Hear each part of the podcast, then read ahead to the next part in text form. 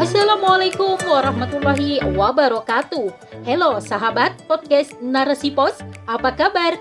Berjumpa kembali bersama saya, Mimi Mutmainah. Seperti biasa akan menemani ruang dengar Anda dalam rubrik opini. Kali ini saya akan membawakan judul Cacar monyet merebak, di mana keseriusan negara oleh oleh Dina Udina Azari. Azari. Pendengar, ikuti berita selengkapnya di podcast Narasi Pos. Narasipos.com, cerdas dalam literasi media, bijak menangkap peristiwa kunci. Penyakit cacar monyet kini tengah merebak di banyak negara, termasuk Indonesia. Meski sembilan orang telah dinyatakan negatif cacar monyet, namun Kini ada satu orang suspek baru yang berasal dari Pati, Jawa Tengah. Informasi ini diperoleh langsung dari Menteri Kesehatan Budi Gunadi Sadikin. Menurut Direktur Jenderal WHO Tedros Adhanom, cacar monyet saat ini terkategori penyakit darurat karena telah menyebar di lebih 70 negara. Kompas.com 20 Agustus 2022 Penyakit cacar monyet disebabkan oleh virus cacar monyet yang pertama kali ditemukan tahun 1958 pada kera yang dipelihara untuk diteliti. Penyebaran virus diperkirakan melalui manusia yang melakukan perjalanan antar negara atau melalui binatang ternak. Terdapat dua jenis virus cacar monyet, yaitu virus yang pertama kali ditemukan di basin Kongo, Afrika Tengah, dan Afrika Barat. Kabarnya, virus yang berasal dari basin Kongo lebih cepat penularannya. Penyakit cacar monyet ini memiliki gejala yang hampir sama dengan cacar biasa. Penularan dari hewan ke manusia bisa melalui kontak cairan ataupun kontak dengan luka yang terbuka pada hewan yang terinfeksi. Ibu hamil juga bisa menularkan pada bayi yang sedang dikandungnya melalui plasenta maupun pada saat proses kelahiran. Seperti biasanya, pemerintah terlihat kurang memahami bahaya dari penyakit menular ini. Padahal, pada bulan Mei 2022, penyakit ini telah menyebar di 12 negara. Bahkan saat ini, kabarnya sudah puluhan negara Atas kondisi tersebut, seharusnya pemerintah langsung melakukan pemeriksaan kepada siapa saja yang melakukan perjalanan ke luar negeri dan juga WNA yang masuk agar dapat langsung terdeteksi. Jangan menunggu gejala muncul agar tidak menular kepada orang lain. Mengingat keteledoran pemerintah terhadap COVID-19 telah menelan puluhan jiwa bukan tidak mungkin peristiwa yang serupa akan terulang jika pemerintah tidak melakukan tindakan preventif dengan menutup akses keluar masuk. Kenapa dugaan ini muncul? Karena negara yang saat ini mengadopsi kapitalis sekuler hampir tidak memiliki sensi of krisis terkait hal-hal yang membahayakan masyarakat.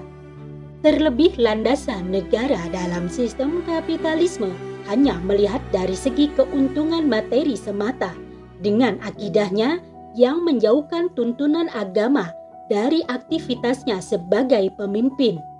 Negara baru merespon dan melakukan penanganan jika telah ada masyarakat yang mengalami keluhan.